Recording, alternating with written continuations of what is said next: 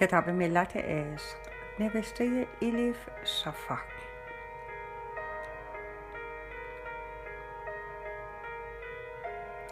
ترجمه ارسلان فصیحی.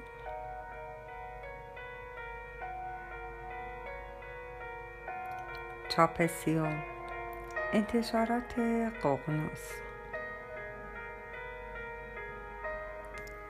خوانش توسط هوریه کوکلن.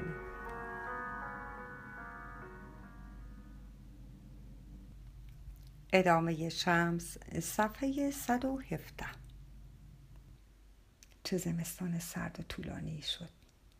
باغچه‌ها از سرما قندیل بست. در 3 ماه بعدی با هیچ کس حرف نزدم.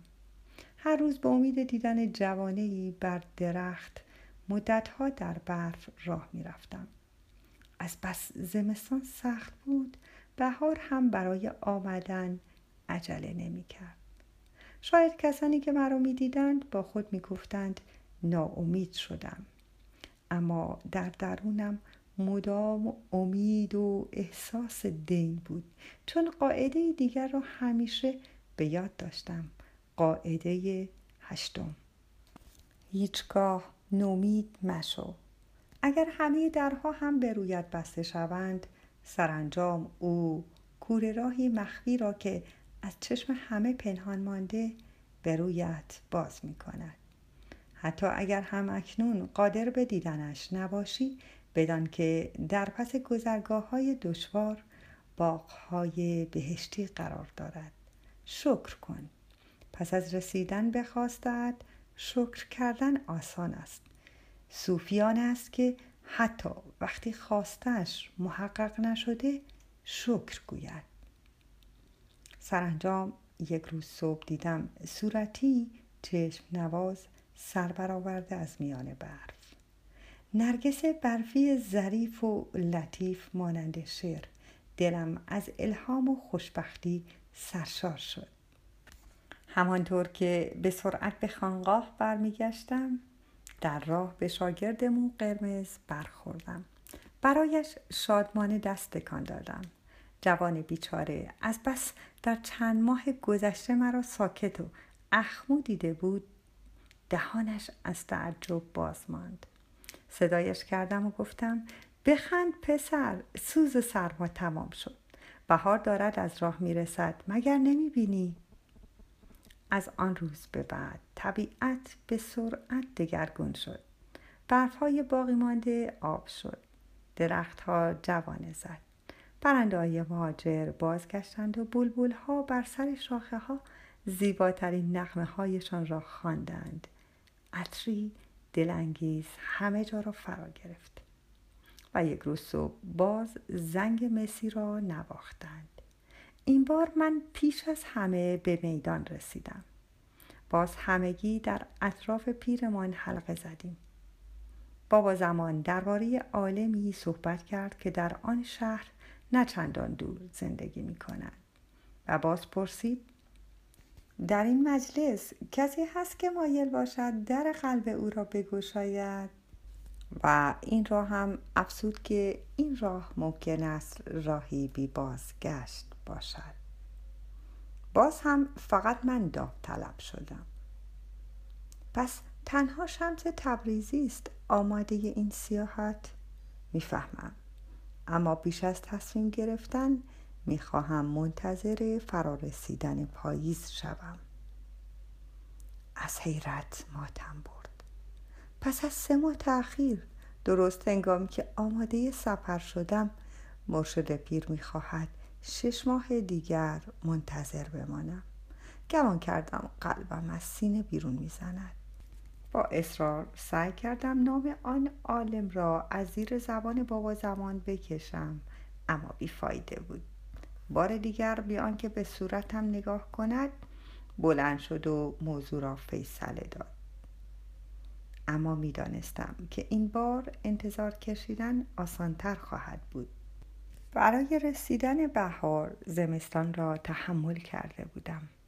از بهار تا پاییز هم صبر می کردم. غم نبود.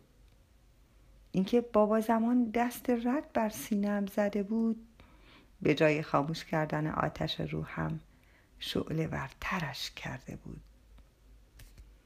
قاعده 9، صبر کردن به معنای ماندن و انتظار کشیدن نیست، به معنای آینده نگر بودن است.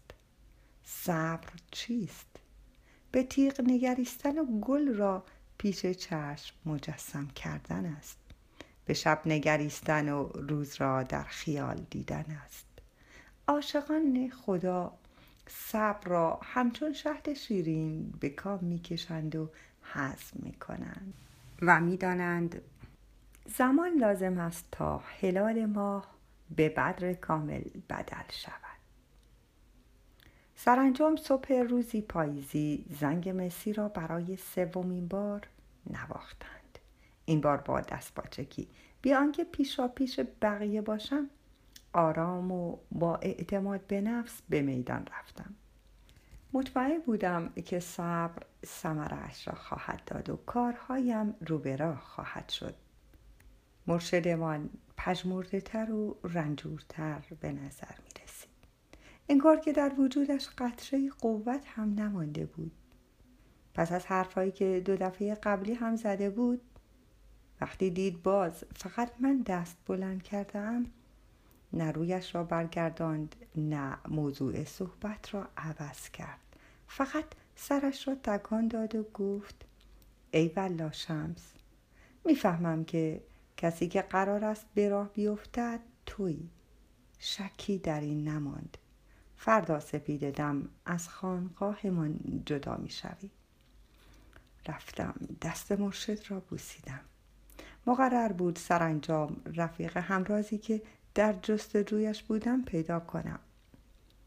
بر فصل دیگری از زندگیم نقطه پایان نهم و احتمالاً آخرین موسم طولانی زندگیم در این دنیا را شروع کنم.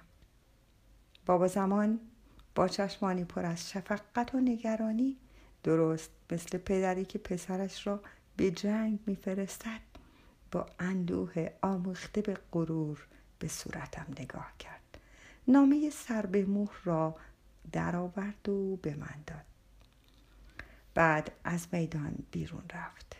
همه درویش ها یکی یکی از پی او رفتند. در میدان تنها که ماندم، موم مهر را شکستم.